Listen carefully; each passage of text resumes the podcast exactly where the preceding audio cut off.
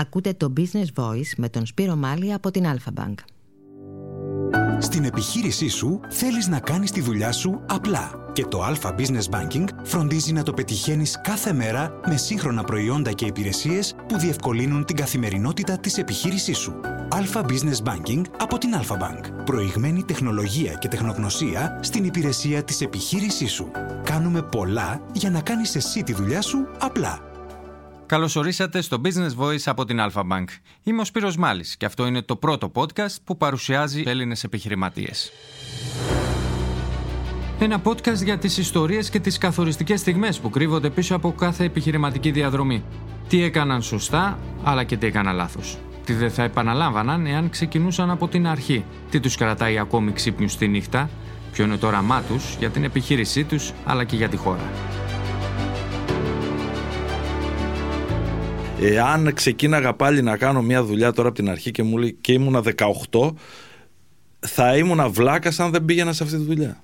Δηλαδή είναι τόσο ωραία δουλειά αυτή, με τόσο με μεγάλη ποικιλία, με χωρίς, δηλαδή είναι μια δουλειά που δεν έχει ρουτίνα. Έτσι, κάθε μέρα αντιμετωπίζεις πράγματα. Εκεί που κάθομαι στο γραφείο, έρχεται ο λόγος, τσακ, μου λέει δοκίμασε αυτό. Παίρνω το ποτήρι, του λέω αυτό είναι έτσι. Μετά μου λέει πάμε στο βαρέλι κάτω. Δεν είναι δουλειά να ανοίξω το κομπιούτερ και να αρχίσω να πατάω τα κατά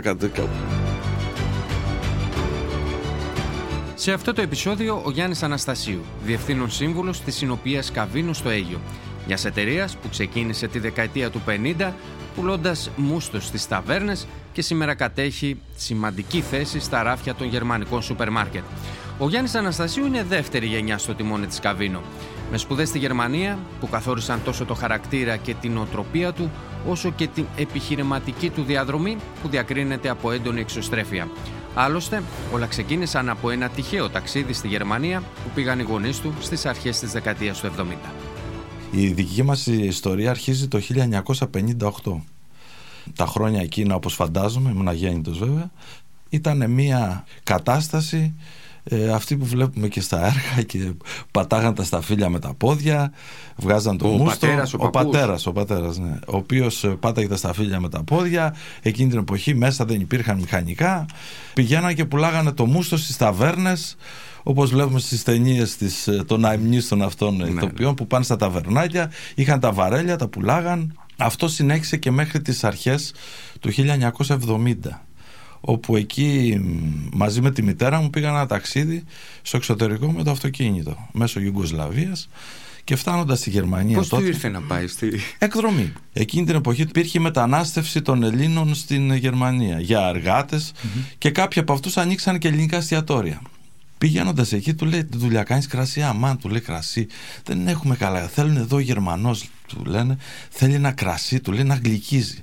Γιατί όλα αυτά που πίνουν εδώ δεν τα θέλουν τις ρετσίνες και αυτά τα πράγματα. Δεν τους αρέσει. Θέλουν εδώ να πίνουν γλυκό κρασί. Το σκέφτεται τέλος πάντων, πάει και σε άλλους κτλ. Βρίσκει ένα φίλο του, ο οποίος ήταν ε, στο Αμβούργο και του λέει: Δεν κάνουμε αυτή τη δουλειά να ξεκινήσουμε σιγά σιγά να. Τέλος πάντων, το συμφωνήσαν αυτό έκανε τη μεγάλη επιτυχία. Ο, αυτό που το είπε ο Στιάτρο ότι η Γερμανία πίνουν γλυκό κρασί, το έπιασε και δημιούργησε τότε ένα κρασί, το λέει μίγλικος. Το οποίο άμα το είχε πατεντάρει, ας πούμε, θα ήταν. Ε, το ημίγλικο πουλιόνται εκατομμύρια μπουκάλια ελληνικού κρασιού κάθε χρόνο. Τέλος πάντων, την πιάνει τη συνταγή, το στέλνει και από εκεί άρχισε η. Πώς να σου πω, η ανάπτυξη, τρελή ανάπτυξη. Να φεύγουν τα φορτηγά το ένα πίσω από το άλλο. Δηλαδή ήταν και εποχή που περίμενε ο Γερμανός έξω αγορά να μπει στο, στο ελληνικό εστιατόριο να... Άρα άρχισε περισσότερο να πουλάει στη Γερμανία παρά ναι, στην Ελλάδα. μηδέν στην Ελλάδα τότε. Τότε όχι, είχε τους μούστους σαν μπουκάλια. Δηλαδή τότε δεν βγάζαν και μπουκάλια, βγάζαν θυμάμαι κάτι δαμιζάνες οι οποίες ήταν γυάλινες με πλεκτό απ' έξω και χερουλάκι. Θυμάμαι μικρός μας έπαιρνε Σαββατοκύριακα λέει ελάτε πηγαίνουμε και ε, βάζαμε από πάνω είχε ένα κίτρινο αυτό σαν σφράγισμα ε, το οποίο ήταν υγρό και παίρναμε τις δαμιζάνες, τις βουτάγαμε ανάποδα, τις αφήναμε ή τις αφήναμε σε μία να στεγνώσουν, τις πακετάναμε και τις φορτώναμε με φορτηγά στη Γερμανία. Ναι. Έτσι λοιπόν άρχισε να, να Έτσι σιγά σιγά άρχισε και το επιχείρηση. να στείνεται η επιχείρηση πλέον επώνυμα. Τότε το κρασί το ονόμαζε, αυτό που έβγαλε το ημίγλικος, το ονόμαζε και φίνο. Το κρασί λεγόταν φίνο. Είχε μια ετικέτα φίνο, από κάτω είχε κάτι σολιάδες που χορεύανε και έγραφε ημίγλικο, ρετσίνα, κοκκινέλια, αυτά τα παραδοσιακά κρασιά.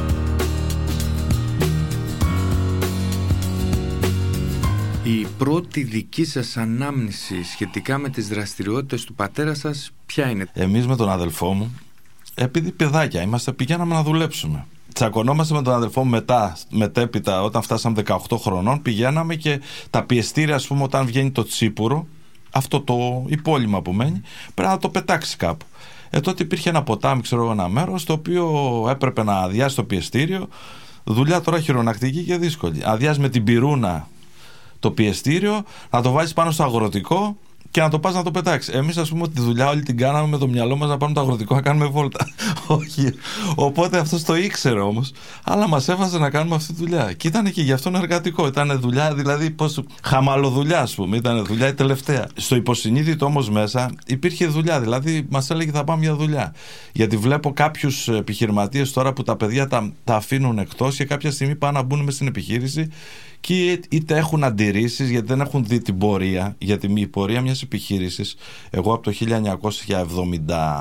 1978, ας πούμε, 80, που ήμουν λίγο πιο μεγάλος και καταλάβαινα, είδα τι, με τι κόπο γίνονταν όλα αυτά. Ναι.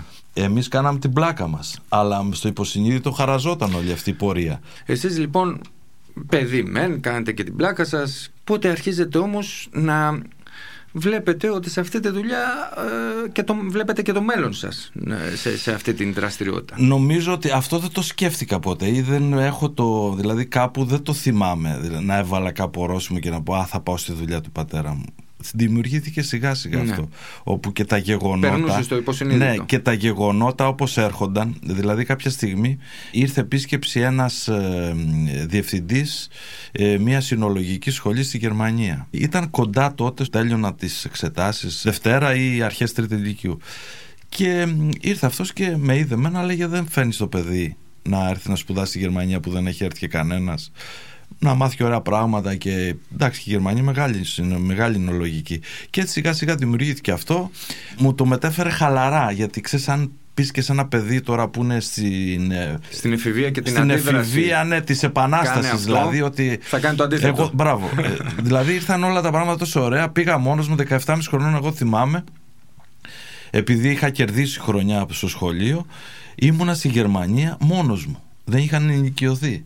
Ζούσα σε ένα διαμερισματάκι μικρό είναι αυτό και έκανα τα πάντα μόνος μου. Σας εμπιστευόταν τόσο πολύ ναι, ο Ναι, με εμπιστεύτηκε ναι, και μου λέει πήγαινε. Δεν... Ε. Και τι σπουδάζετε λοιπόν εκεί; Έκανα τεχνολόγος, ε, εινολόγος, ε, δηλαδή εινολογία, μπελουργία, όλο αυτό το κομμάτι που μας αφορούσε το τεχνικό. Να ρωτήσω. Με κάποια ναι. οικονομικά μαθήματα μέσα. Δηλαδή εκεί πήγαιναν ε, γόνοι οικογενειών όπως εγώ, οι οποίοι θέλαν να αναλάβουν το ενωπίο. Δηλαδή ήταν μια ολοκληρωμένη εκπαίδευση. Να ρωτήσω για τη φοιτητική ναι. ζωή. Φοιτητική ζωή, ε, δυστυχώς, φαντάρος. Δηλαδή εκεί ήταν. Πολύ; Ναι, ναι, χάλια. χάλια. Στη Γερμανία έβλεπα εδώ τους ε, συμφοιτητές μου στην Ελλάδα και έκλεγα. Δεν ήταν ε, σχολείο κανονικά, με παρουσίες, με όλα. Δεν είχε κάτι. Βέβαια έκανα ε, Σαββατοκύριακο πήγαινα δούλευα στο, σε ελληνικό εστιατόριο Έβγαζα κανένα λεφτάκι, πήρα και ένα αυτοκινητάκι. Αυτό σας έκανε καλό. Με έκανε λίγο Γερμανό. Έχω πελάτες πάρα πολλούς Γερμανούς, του οποίου τους ξεκίνησα από μικρός και τους έχω ακόμα τώρα. Και συγκεκριμένα σε μια έκθεση πέρσι που πήγαμε, ε, ήμουνα εγώ με κάποιον ε, ατζέντη Γερμανό και συναντάμε ένα Γερμανό πελάτη. Και συζητάγαμε, λέγαμε βλακίες για ποδόσφαιρα για αυτά. Κάποια στιγμή του λέει, ξέρω εγώ, ένας στον άλλο, μιλάω και ονόματα, γιατί δεν. Λέει, ξέρεις γιατί συνεργάζομαι, λέει, με τον Αναστασίου. Του λέω, άλλος όχι, γιατί. Γιατί σκέφτεται γερμανικά, μου λέει. Και, ήταν, και είναι βασικό και δεν το είχα σκεφτεί αυτό μέχρι τώρα. Κοίτα, λέω Γερμανός, τι βλέπει, μου. Δεν βλέπει ότι έχω καλές τιμές, έχω καλό προϊόν. Σου λέει σκέφτεται όπως σκέφτομαι εγώ. Άρα θα κάνουμε δουλειά μαζί. Και αυτό νομίζω ότι συντέλεσε πιο πολύ στο ότι αυτή τη στιγμή στη Γερμανία, στο κλάδο του σούπερ μάρκετ, πρέπει να έχουμε το 70% το ραφιόν δηλαδή. Ναι, σχεδόν μονοπόλιο. Πώς να σου το πω. Τέτοια μεγάλη πρόσβαση. Ναι, ναι, ναι μεγάλη αυτή. Ε, δηλαδή και χωρίς θέμα έτσι. Δηλαδή οι δουλειές γίνονται πιο πολύ. Σηκώνουν το τηλέφωνο. Εντάξει, πάμε και του χρόνου. Εύκολα πράγματα. Βέβαια, μετράει Τώρα. και. Μετράει η αξιοπιστία. Μετά από μεγάλη δυσκολία αυτό για να το χτίσεις. Ναι, γιατί ο Γερμανός δεν πείθεται και εύκολα. Αυτό θέλω να πω. Ε, Καθένας νομίζω δεν είναι θέμα για εθνικότητα. Ο Γερμανός είναι πολύ by, by, Στα πάντα, ας πούμε. Και το φίλος σου που θα το φιλοξενήσει πρέπει να του έχει βγάλει πρόγραμμα. Ότι σήμερα θα κάτσουμε εκεί, θα πάμε εκεί. Αύριο θα πάμε για. θα φάμε την τάδε ώρα. Είναι αυτό το προγραμματισμένο. Γι' αυτό έχουν πάει και μπροστά έτσι. Έχουν μειονεκτήματα και πλεονεκτήματα. Η εταιρεία Καβίνο είχε πάντα εξαγωγικό προσανατολισμό. Σήμερα έχει κύκλο εργασιών 23 εκατομμυρίων ευρώ και εξάγει σε 52 χώρες. Αλλά το πέρασμα στη νεότερη γενιά σηματοδότησε και μια ποιοτική αλλαγή.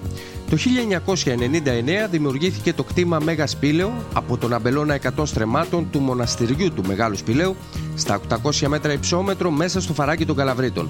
Παράγει κρασιά υψηλού επίπεδου με πολλές διακρίσεις στο εξωτερικό. Όλα αυτά επιτεύχθηκαν με σταθερές και μεθοδευμένες κινήσεις από τη στιγμή που ο Γιάννης Αναστασίου ανέλαβε τα ενία της Καβίνου. Οι πρώτες κινήσεις ήταν να ενημερωθώ σε όλα τα τμήματα, γιατί η επιχείρηση ήταν από το Αμπέλι μέχρι και το Ναπουλά.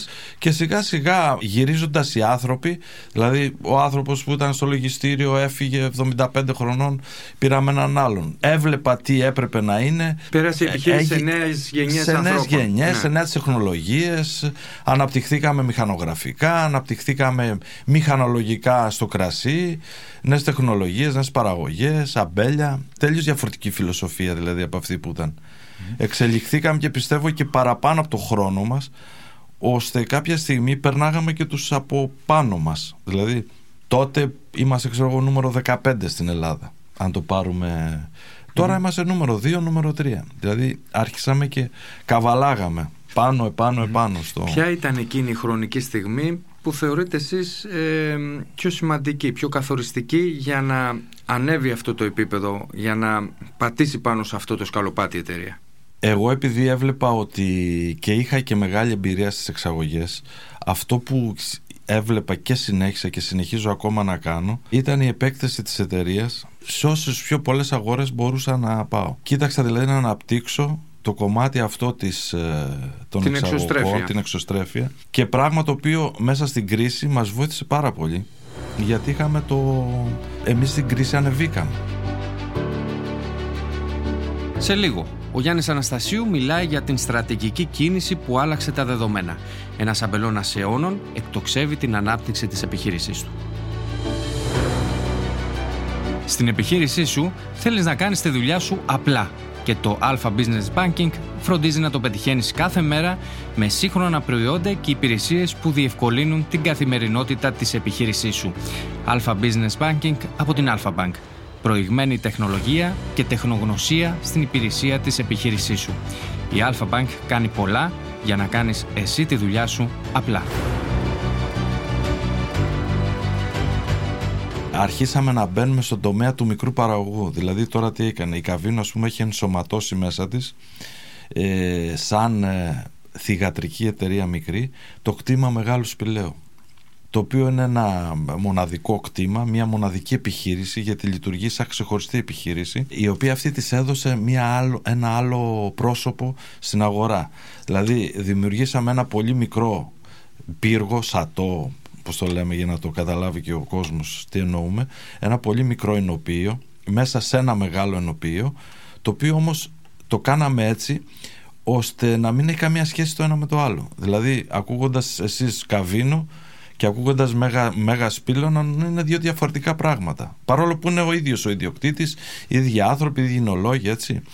Το καταφέραμε αυτό και όχι μόνο το καταφέραμε, επειδή οι πελάτες οι οποίοι όχι τελικοί καταναλωτέ, ενδιάμεση, αυτοί που αγοράζουν τα εμπορεύματά μας για να τα μεταπολίσουν, ξέρουν ότι το Μέγα Σπήλαιο ανήκει στην Καβίνο.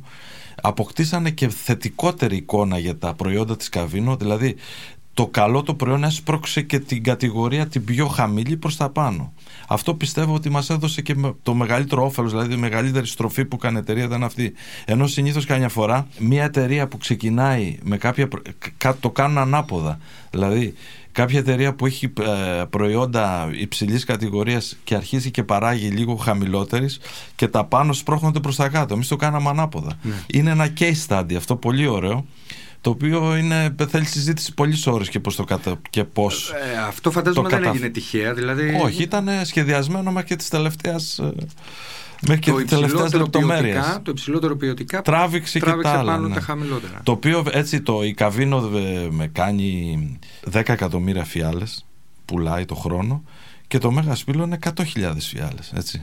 Δηλαδή πόση δύναμη τώρα του ονόματος Η που έχει ατμομηχανή. δημιουργήσει τραβάει όλο σου το, μαγ- το ποσοτικό το κομμάτι. Ξέρετε, τώρα όση ώρα μιλάμε, έχω την εντύπωση πως έχω απέναντί μου έναν άνθρωπο που μας περιγράφει ένα success story. Φαντάζομαι πως Με πρίγκιπες σε, και- αυτή, ναι, φα- σε αυτή τη διαδρομή υπάρχουν και στιγμές δύσκολες.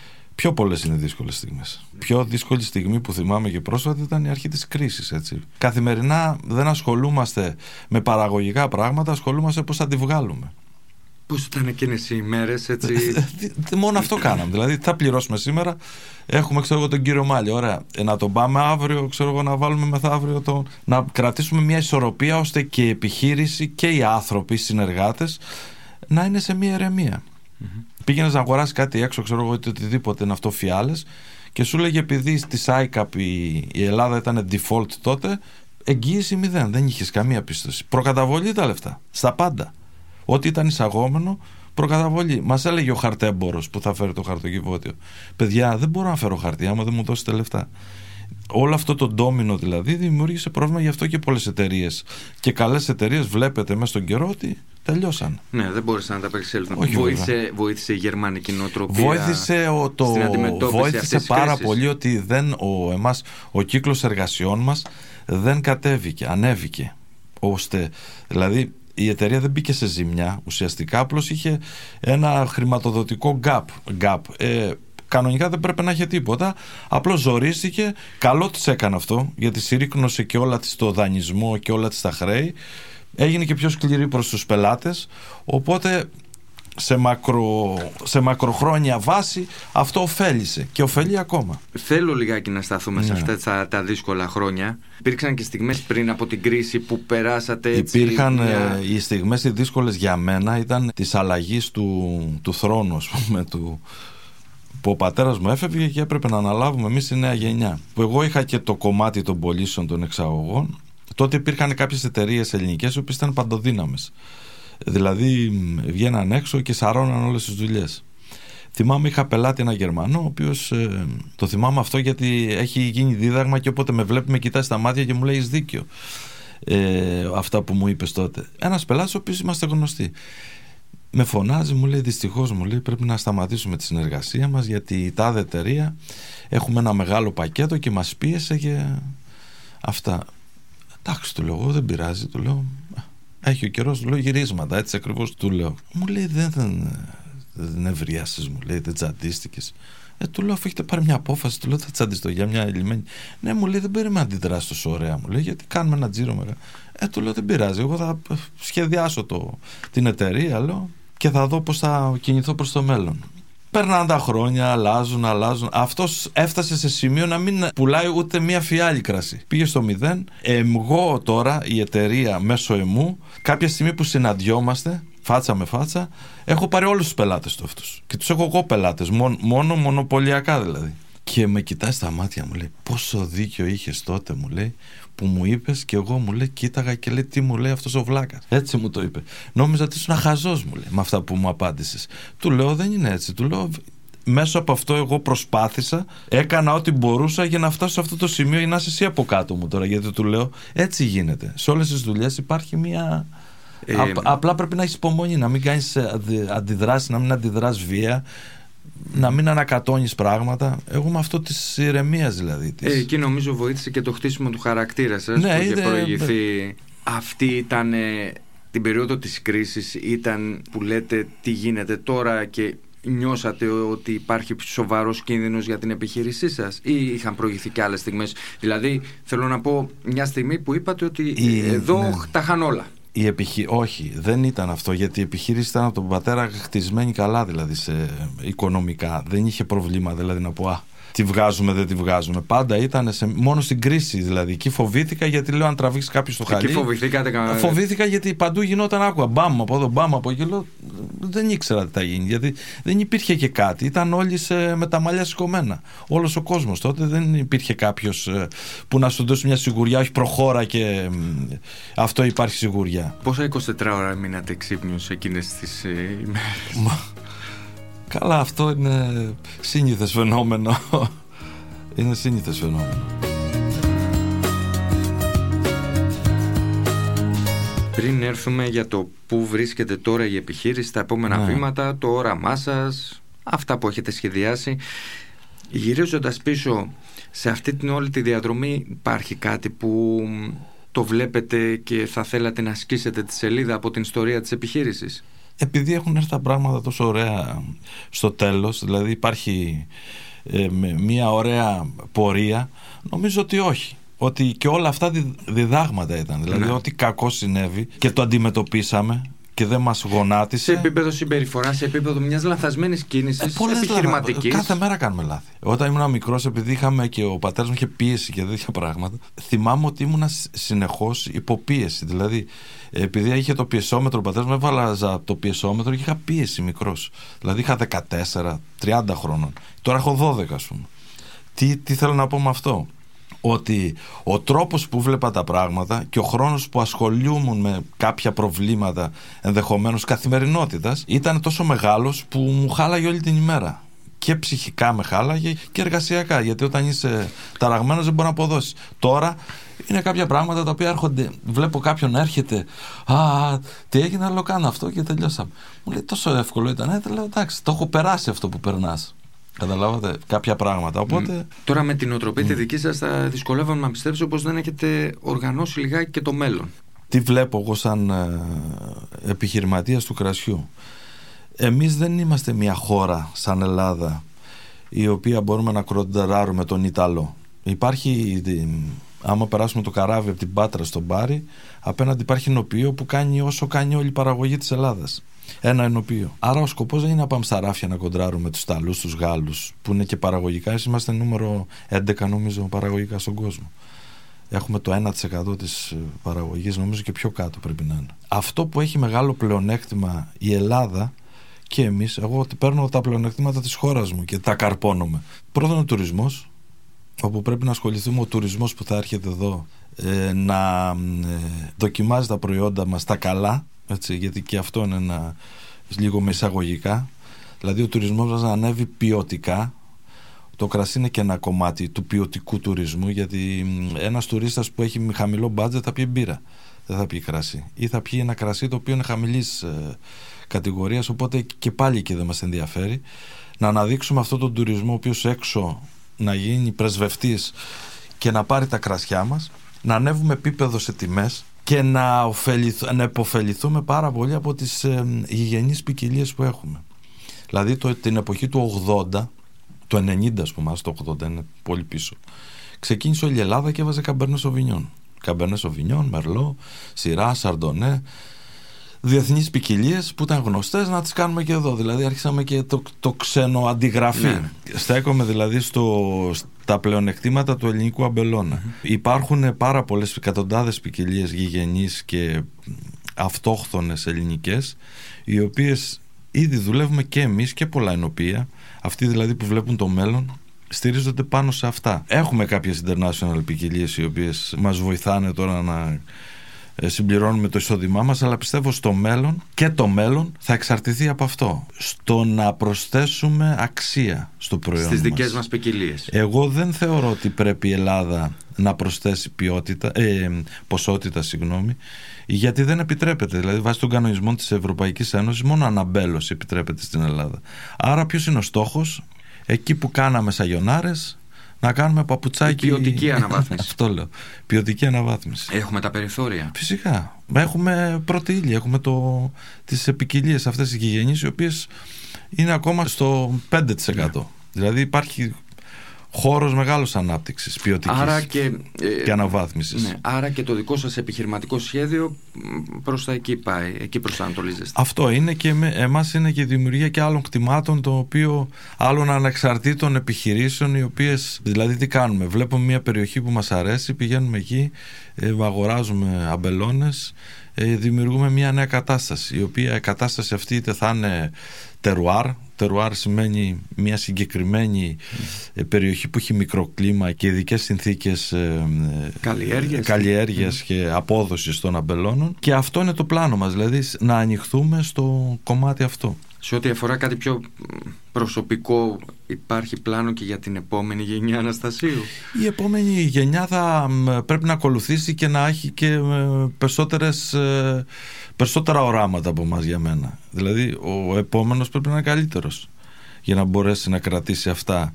και να Με τα την ίδια μεγαλώσει. πειθαρχία μεγαλώνει και η επόμενη γενιά. Ε, θα, αυτό ε, όχι τόσο γιατί όπως έλεγα τα παιδιά είναι τώρα άλλη προσέγγιση τελείως διαφορετική προσέγγιση πρέπει να έχει στα παιδιά γιατί έτσι μεγαλώνει και ο κόσμος δεν είναι οι γενιές του 80 και του 70 τότε Τότε είχε, υπήρχε χωματόδρομος έξω, δεν υπήρχε. Και τώρα που είπα χωματόδρομος, θα σα πω μια ωραία ιστορία. Έλεγε ο πατέρας μου να γυρίσω πίσω τώρα να κάνουμε και λίγο Ναι, ναι.